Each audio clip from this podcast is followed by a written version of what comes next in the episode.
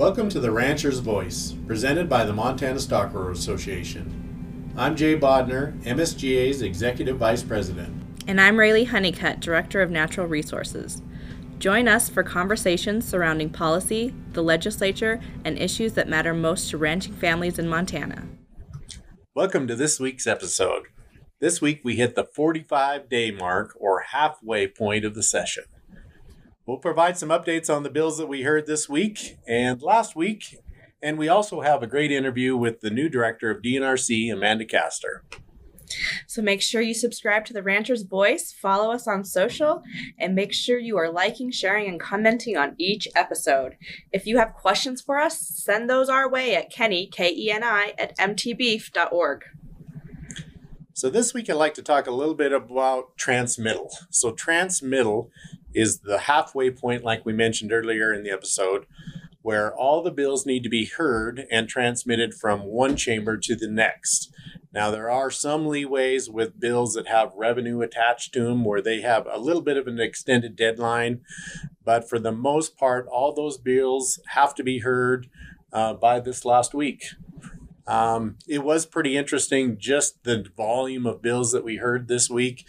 There were 398 bills in uh, five days of hearings, and many of them lasted long hours into the evening.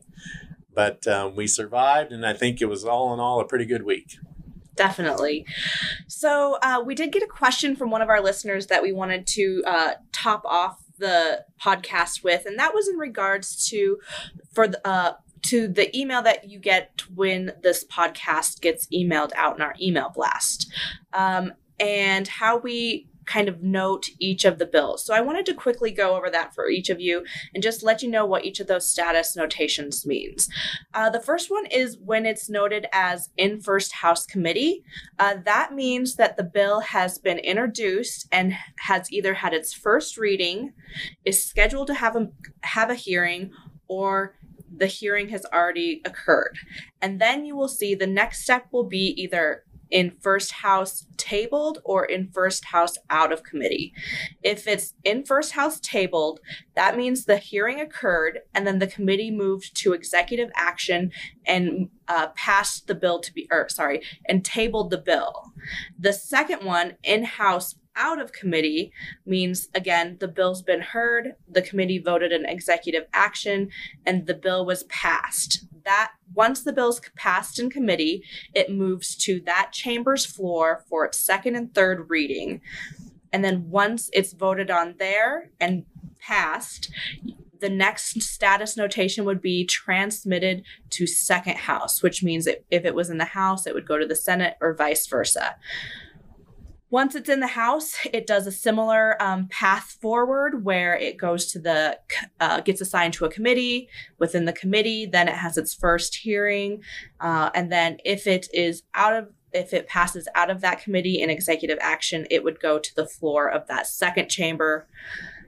This is the condensed easy version, assuming that there are amendments and changes throughout, but if the bill uh, passes committees, passes the floor, goes to the second chamber, goes to that committee, that floor, and passes, then it's passed by the legislature and goes to the governor's office. And so that notation would say passed legislator, legislature headed to the governor's desk, and then the governor signs it and it becomes a bill. So hopefully that clears clears it up a little bit for those of you who um, had questions on that, if you at ever, any point have a question, feel free to email us and we will kind of help you track um, where it is within the process. Yeah, and I think it just goes to show that it is a pretty lengthy process to get a bill passed, and it gets pretty thorough review by both chambers and um, 150 legislators. So um, it is no easy task to get that all the way to the governor's desk and then have the governor sign it or veto it or amend it. So there are a lot of options out there. And once an amendment gets thrown in, that can change things as well. So it's always uh, a wild ride as a bill kind of moves through both of those um, chambers. So we'll start off with some of the ag bills uh, this last week. We did support House Bill 318. This clarified what the definition of a bison was. Um, it was uh, it has passed the House. It's going to be in the Senate. Um, and it's scheduled for hearing next week. So we'll see that come up once again. Um, in addition to that, we had House Bill 302. This required the county commission approval of to relocate bison in their county. Uh, this bill also, we did also support this bill. There were some amendments to this bill. Uh, it is out of committee and it will have its second and third readings on the House floor this week. We had Senate Bill 210. This is one bill that we did oppose. This dealt with the placarding of country of origin labeling. So this was similar to the bill that we had on the House side. Uh, this was just the Senate version. The committee did table this bill. We also had House Bill 336. This was an interstate cooperative meatpacking compact bill. Um, we did oppose this bill, and, and there was a lot of work that actually went into this bill to try to make it. We wanted to make sure that we didn't put our state meat pro, um, program in jeopardy. There were amendments that were put onto this uh, that actually pushed out the contingency date for it, so when the bill would become effective. And as that amendment passed, then we no longer have any opposition to this bill. So um, this bill is out of the committee. It'll be on the second and third readings of the House floor this week. Uh, we also had another meat compact or another meat packing bill, and it was Senate Bill 279. This was on our Senate side. Um, we also did oppose this. This one dealt with le- allowing custom exempt to ship across state lines. And this bill also did face um, an issue where it would have put our state program in jeopardy. Uh, this bill was tabled in committee. We had Senate Bill 270. This um, dealt with revising valuation of commodities on state lands. And really, what the bill does, it uh, set a process for how the state would set prices for hay on state lands. So if you harvest any hay on state lands, how how the DNRC would go about that. Um, we did oppose it not on the merit of the bill, but there were some technical amendments that needed to be put on the bill, so it made sure that all regions in Montana and the DNRC regions were covered when they set the hay prices. So that amendment got put on, and with that, we would take our opposition away from that bill. Um, that bill made it out of committee, and it will be on second and third readings on the Senate floor this week also. We had a resolution, a Senate Joint Resolution 11. This dealt with product of the USA label. Um, we do have policy on our books that support this, so this um, is out of committee, and it was um, going to have its second and third readings on the Senate floor this week. So that was in Senate Ag. In House Ag, we did have House Bill 396. This um, clarified that you could feed hemp seed as a commercial feed to a variety of animals, including livestock and cattle. Um, we did support that bill. It has its uh, it has passed its second reading on the floor, and it will move to third reading. Um, we also did have House Bill 433. This was clarifying the position for brands for brand re-recording. We did oppose this bill. This was in House Ag. Um, this basically put what the Department of Livestock has in policy into statute. The Board of Livestock also voted to oppose this bill. We want some flexibility for the board to make that changes, and it's much more difficult when it's in statute versus in a policy or rule. And so we did oppose that. It has passed, um, and it's on second reading on the floor, and it will move to the third reading. We also had Senate Bill 307. Um, this dealt with uh, liability limits for irrigation operators. So uh, this was in Senate Ag, and this provides for some additional protections for those irrigation facilities um, to reduce liability. And uh, this is a bill we did support. It's important as we see more urbanization of uh, these types of uh, properties and around irrigation sites. We wanted to make sure irrigation companies had uh, those liabilities set in, in place. So this bill is out of committee. It's will have its second and third readings on the Senate floor. And because this does revise the liability, um, it does need a two thirds vote by the legislature. So once again, that's a pretty um, pretty big lift, but we think that that's a, a good bill, and we we hope for uh, I hope our work we, we can get that accomplished. In fish and wildlife, uh, there were a couple bills that we um, worked on. Uh, House Bill 352 was a revised law about conservation easements. And what that bill ultimately said was if you received any type of public funding as part of your conservation easement, you were mandated to allow public access um, to your property. We stood in opposition of that, and that uh, bill was tabled in committee, which um, is great. Uh, many organizations stood in opposition of that bill, so we're happy to see that bill being tabled. Uh, and then also Senate Bill 306. Uh, this is to restructure the Fish and Game Commission uh, brought by Senator Mike Lang. What this bill ultimately does is uh, move the com- uh, commission from five seats to seven seats. And then, in addition to that, puts a caveat in the bill to make four of those seven seats landowners. Uh, that bill did pass out of committee and is headed to the Senate floor for first and second, or sorry, second and third reading this week. From a natural resources standpoint, uh, Senate Bill 302 was heard.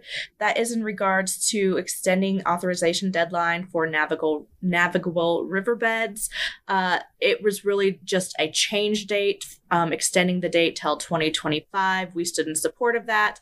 It um, passed out of committee and is being heard in its second and third readings on the Senate floor as well. And then finally, uh, or not finally, uh, SJ7, which was a Senate re- resolution, um, is in regards to removing Hidden Pasture Creek as a wilderness study area.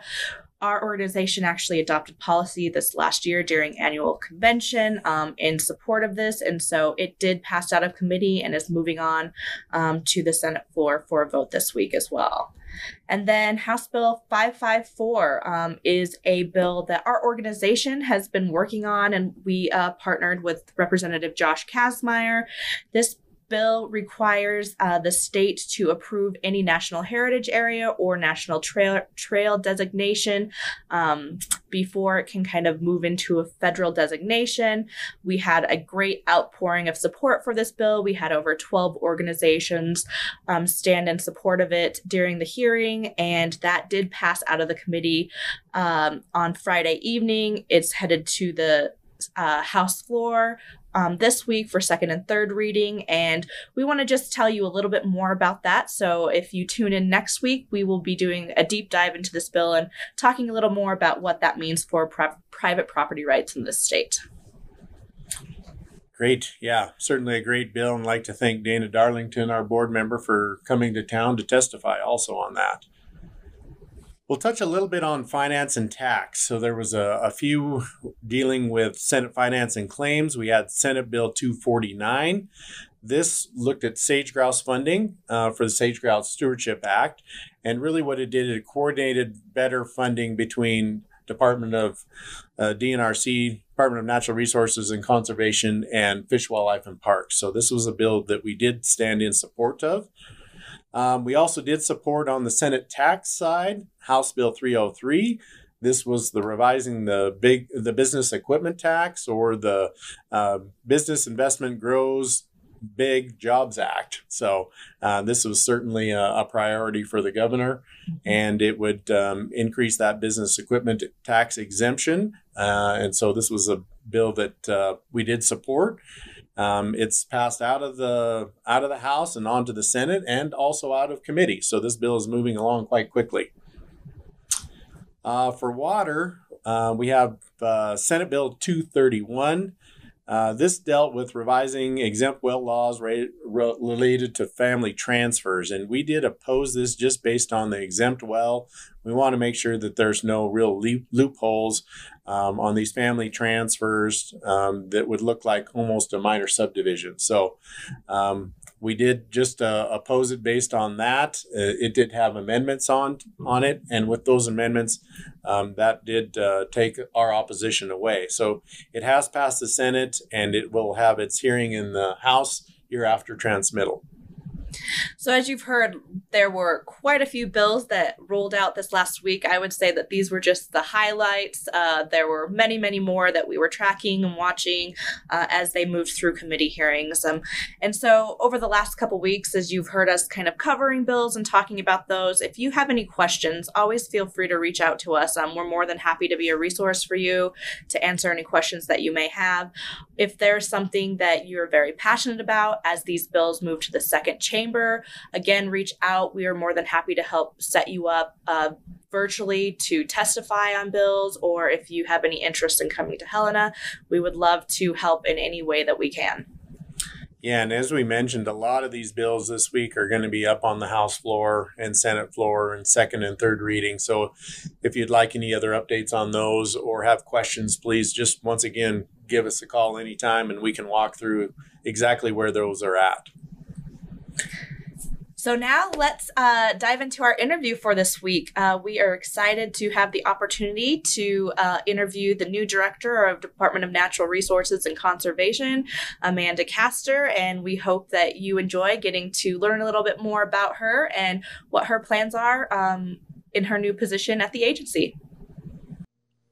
Well, I'd like to welcome Amanda Kaster. Amanda is the new director of the Department of Natural Resources and Conservation. So, um, welcome, Amanda. Thank you for joining us today. Thank you for inviting me. I appreciate it. Well, first off, I'd like to just, um, we're excited to have you uh, in Montana. So, welcome to Montana. And we're excited also to have you as the new director of the Department of Natural Resources and Conservation. And we thought we might just kick this off with uh, having you just share a little bit about yourself and uh, for our listeners today. Absolutely. So, I was born and raised in a military family. So, I grew up all over the place. And I had the really amazing opportunity of being first introduced to Montana when I worked for then Congressman Ryan Zinke when he was elected to Congress. I was his energy and natural resources staffer there and got to spend quite a bit of time traveling across the state, getting to work with folks like yourselves and so many others across the state. And it was such a rewarding experience getting to, to really tackle some important issues for the state of Montana. And then, as you all know, uh, Congressman Zinke was then nominated to be the Interior Secretary. And so I was incredibly fortunate. He was able to bring uh, a few of us over with him. And so I actually got to start at Interior before he was officially confirmed. So I was part of the team that helped to to set up and get the department running for when he would join as the secretary. So in that capacity, I was an advisor in the Office of Congressional and Legislative Affairs in the in the Secretary's office, and I handled Bureau of Land Management issues, Bureau of Reclamation, uh, and a couple other portfolios. And then in the summer of 2018, I was asked to go and serve in the Bureau of Land Management and within a month of being there was asked to be the acting chief of staff which was a role that i had for nearly two years before um, it was may 2020 when then uh, secretary bernhardt promoted me to be the acting deputy assistant secretary for land and minerals management at interior. And uh, throughout that time both at the blm and when i was in the assistant secretary's office i i worked on all blm issues. So i got to work on grazing and uh, timber management, oil and gas, just multiple use across the board for the BLM, which I had a lot of fun doing. We got to we got some really important things done, and then um, I had the opportunity, thanks to the governor, to come out and serve the people of Montana as the director of DNRC, and I'm just so happy to be in Montana. It is such an amazing place, and I've been able to work on energy and natural resources issues for about 10 years now, but to really be in the state again and reconnecting on all these important issues, it's just been an incredibly rewarding experience so far. Well, we're happy to have we're you. Glad and- you're here in Montana. Yeah, definitely. and and you mentioned former Congressman Zinke, so we just wanted to talk a little bit more about your time working with him. And you worked on a variety of issues, as you mentioned, within the natural resources space. But what are some specific projects you can share with our listeners that you worked on that impacted or were around Montana? Absolutely. So my primary responsibility was to help the congressman with legislative proposals to tackle issues in, that were important to the state. So forest management was definitely a top priority for us. It was one of the the first bills that I got to work on in that capacity, and we helped get that bill actually passed on the floor. We were part of um, Congressman Westerman's 2015 uh, forest management effort, and we had a lot of fun working on those issues. And um, another effort that I led for Congressman Zinke dealt with vegetation management within rights of way. We had seen that there had been some inconsistencies between federal agencies in terms of uh, electric utilities being able to go out and actually do work in rights of way to help reduce fire risk and address, you know, hazardous trees. And we had some great hearings. We were able to get that bill um, on the floor. Uh, and then it actually ended up being included in the 2018 omnibus so it was really exciting to see that hard work we did in 2015 and 2016 and having that come to a head um, while we were at Interior. And then uh, across the board, I worked on really ensuring that agencies like the Bureau of Land Management were following its multiple use mandate. And that with that came some really interesting issues dealing with recreational access and grazing and I was able to support that congressman as we tackled some interesting grazing issues on federal lands. But uh, it just it was really rewarding working for the congressman and getting to actually hear from people on the ground about what they needed, what what we could do to be helpful. And so what I did is I worked to to push legislation to address those issues, and that even includes we helped uh, push a bill with rural water projects. We know that there's just such a need, especially well across the state when it comes to water, but in eastern Montana especially. And so we helped push those proposals in House Natural Resources Committee and working, you know, with our Senate partners to try and get those things moving. So I had a lot of fun working. I think it was one of the coolest jobs I got to do just because it was so hands-on and so it's being it's like being a DNRC now, getting actually to really be hands-on and tackle tough issues. It's it's a lot of fun yeah and our from our perspective having folks you know our listeners being you know public lands grazers it's great to have kind of someone with that your experience and a champion of multiple use and public land grazing um, in your in your seat. I do think grazing is so important. and one of oh go ahead. Sorry. No certainly it is and and we would uh, with just i think almost two-thirds of our state in in ranch land we certainly recognize the importance of grazing and we have a 30% of that is federal lands and also the importance and the value that that brings to our ranchers in Montana. So, yeah, we very much appreciate your efforts on that front at the national level. Kind of bringing down to the state level, uh, I think just for our listeners, I think it, uh, it was important to point out that each um, director position has to go through a Senate confirmation hearing. At your Senate confirmation hearing, you talked about the priority of DNRC and being uh, more active in forest management. And I was wondering if you could maybe share with our listeners how you kind of see the agency moving forward on, on that front. Definitely. So for me, active management, and I know the, the governor laid this out in his Montana Comeback Plan and then in his State of the State. But active management means bringing more federal acres under treatments to prevent catastrophic wildfires. And by doing that, it improves watersheds, brings back important habitat, it creates jobs for our timber industry. So I had the benefit coming from DC, seeing the creation of the Good Neighbor Authority and its application. It's a really great tool. And coming to DNRC, I've seen how they've been able to really take it and they, they've been quite successful in its application for me, I want to take that success they've achieved to date and expand that. And in my mind, that means not only using Good Neighbor Authority, but also the other tools in the toolbox that Congress has given, you know, federal agencies, but also the, f- abilities that we have in the DNRC to help be that collaborative partner. And so, coming from the BLM, I was able to see really cool techniques to fight fire, like targeted grazing and the creation of fuel breaks, being really thoughtful about prescribed burns. And so I want to use every tool in the toolbox to help us mitigate that fire risk. And for me, it's not just active management of our forests, it's also of our, our rangelands too. And that's an important part of our state. And so what's neat coming into DNRC is that they've been really thoughtful in this space. They did the um, forest action plan and we're able to take a collaborative group to tackle these issues. And uh, I think that there's just a lot of momentum in this space and a lot of creativity. And we have tools available. We should use all the tools that we have to really meaningfully address this issue.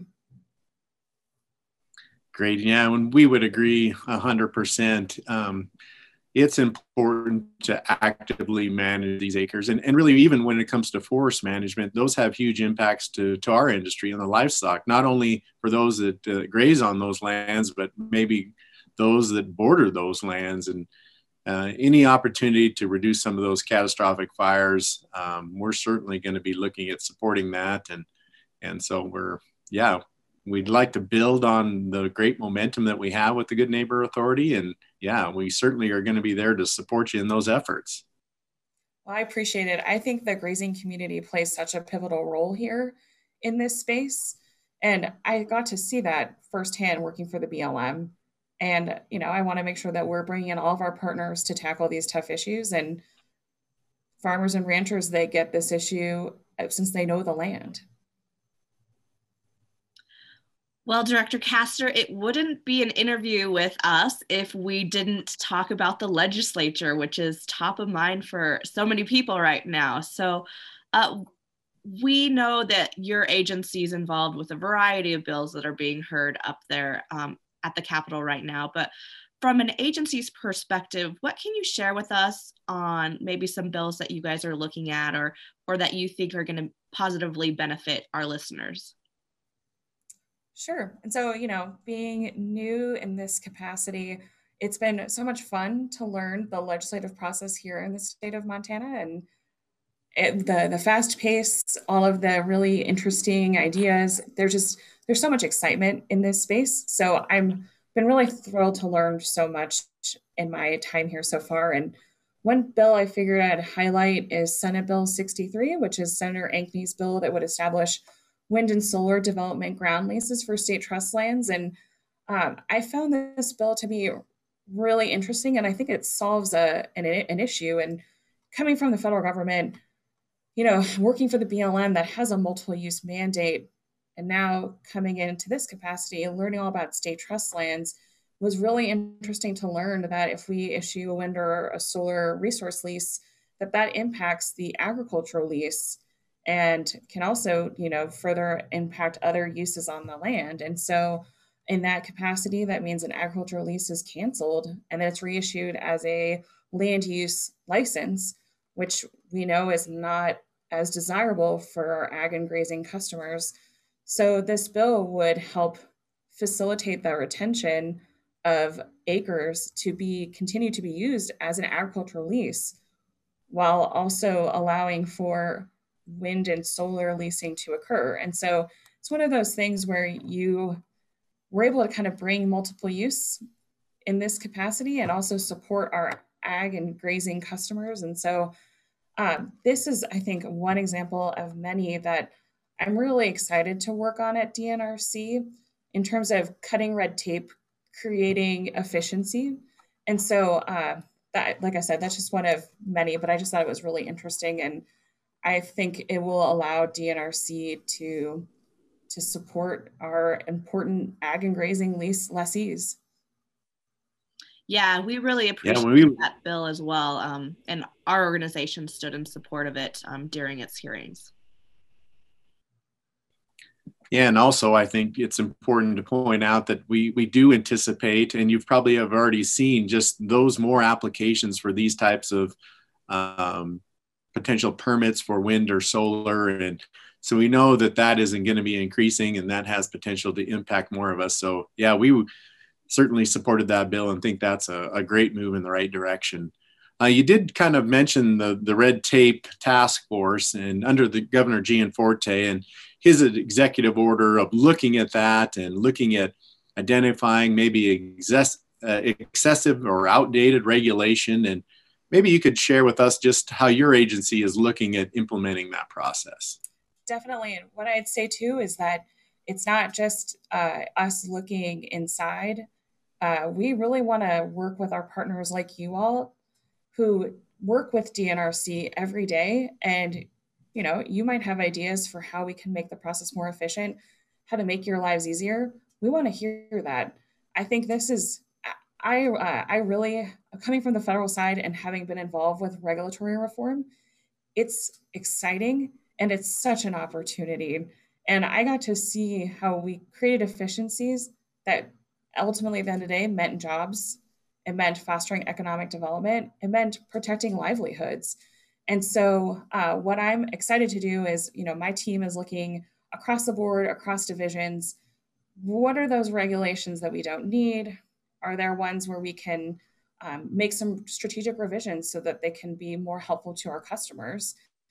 And then, you know, as part of that too, I, I've asked my my folks to to meet with groups from stakeholders across the board to get input.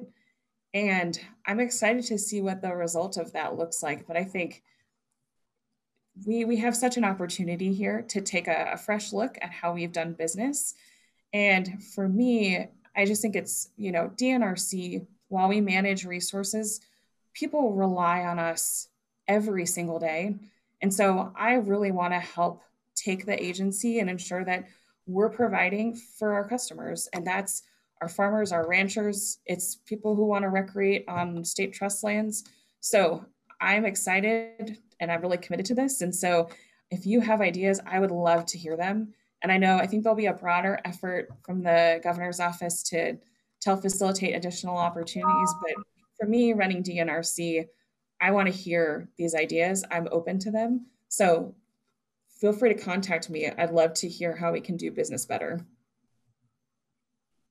Great, and and it was really just a I think a pleasure on our behalf of you know just within a few days of you getting into the office and uh, you sent us an invite to go and sit down and visit with you a lot about this regulations or what's working or what's not working or how can we make improvements and certainly I think that's just a, a a good forecast of what um, we have to look forward to. So we very much appreciate it, and um, we do have a couple of meetings during the year, and so we'd love you to have you join us when uh, um, either for our summer meeting or annual convention. So, um, and you'll get to know a little bit more about our organization. That would be great. I would love to do that. So, we know that you've only been in your position for a couple months, so we're asking kind of a tough question here, but we would love to hear from you a little more about what the future of DNRC looks like and what your vision is for the agency.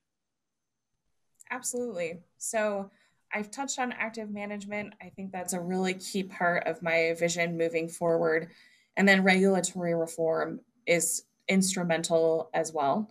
But another key prong for me at running the DNRC is enhanced customer service. And that does tie into regulatory reform to a degree, but I think as I noted, I really I truly appreciate that our, you know, the DNRC mandate, but how that impacts the lives of Montanans. And so I want to find ways to improve how we serve the public.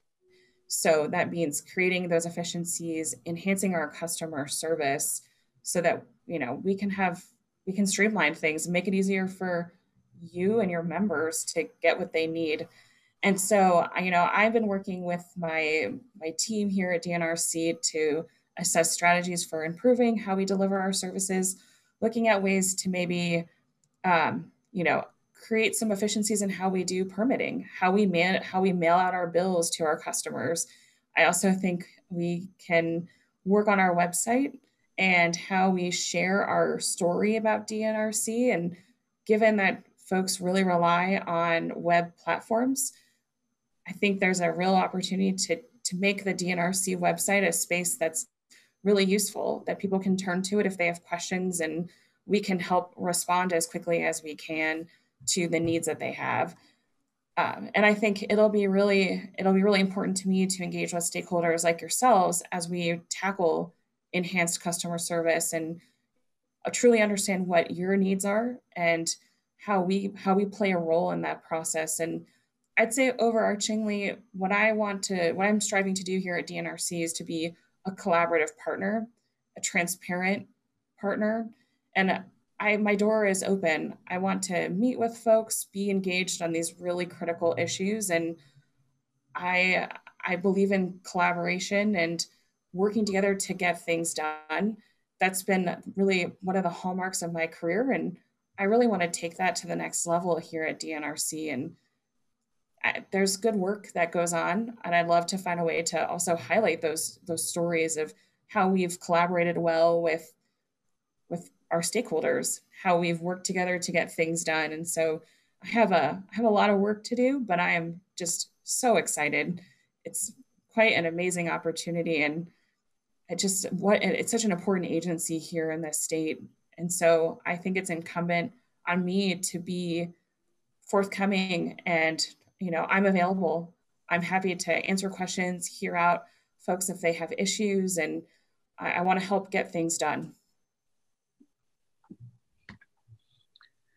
Well, Director Kaster, I would once again, I'd like to thank you. Uh, that's exciting news to kind of look at your vision for the DNRC and certainly improving customer relations. I think uh, is a great benefit to all of our stakeholders and all of our members because we are large users of state lands and they are very important to our operations and um, and any opportunity to look at um, potential making some of the regulations or the permitting when it comes to even on the water side, um, that has huge impacts to our, our water users and water right holders. So uh, we're excited for that. I, I know that we have transmittal dates working and, and you have a lot on your plate. So once again, I'd like to just thank you very much for joining us today. And once again, we're always here to provide assistance to you and we look forward to working with you um, as the new director of DNRC.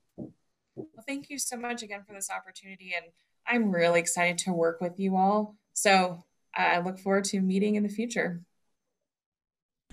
Well, we'd like to thank Director Amanda Kaster for joining us today. Certainly has a, a broad interest in, in a lot of natural resources and and we look forward to partnering with her and DNRC as we move forward. We also uh, hopefully will have her um, at one of our mid-year or actually convention. Um, we put that on on a radar. So um, I'm sure that she'll be willing to join us and get introduced to a lot of our members out there. Yeah, it's really exciting to hear her uh, depth of experience is related to multiple use as well as forest management. So really excited to have her um, in the state. So, with that, uh, we will wrap it up for this week. But we just wanted to again thank you for joining. Uh, remind you to make sure to subscribe to the Rancher's Voice, follow us on Facebook, Instagram, YouTube, and Twitter, and make sure to always like, comment, and share our episodes. Again, we'd love to hear from you. You can email us at kenny, K E N I, at mtbeef.org. And thanks for listening. Thanks, everybody.